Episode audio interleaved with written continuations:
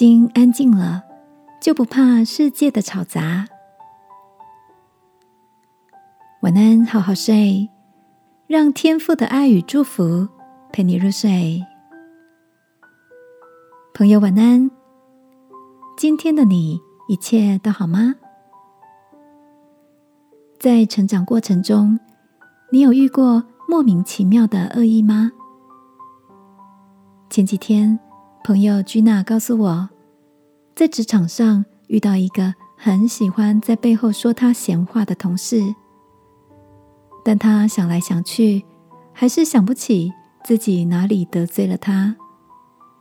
因为在工作上，他们其实很少有交集。直到相处时间久了，一些交情比较好的同事忍不住告诉他：“你跟他口中说的根本不一样。那个人真的很爱挑拨是非。”我问居娜。面对这种莫名其妙的恶意，会不会觉得很困扰？居娜说：“一开始当然会觉得委屈，但当他把这样的情绪带到祷告里，突然想起一句天父的提醒：‘心中安静是肉体的生命。’于是他在平静中领悟到，只要问心无愧，把心力。”花在做好自己工作的本分，会比刻意的去讨好或烦恼那些想要伤害你的人在想什么，要来的有意义多了。听完 Gina 的分享，我忍不住想给她一个大大的拥抱。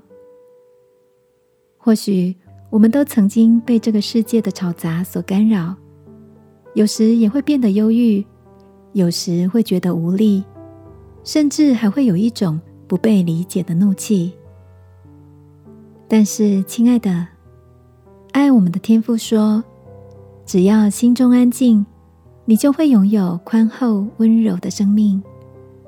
因为在他所祝福的生命里，没有虚假，只有真实而完全的爱。”让我们来祷告，亲爱的天父。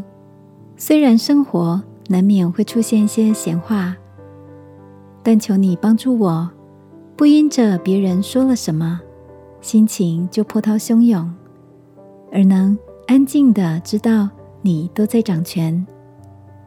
奉耶稣基督的名祷告，阿门。晚安，好好睡，祝福你得着平静安稳的力量。耶稣爱你。我也爱你。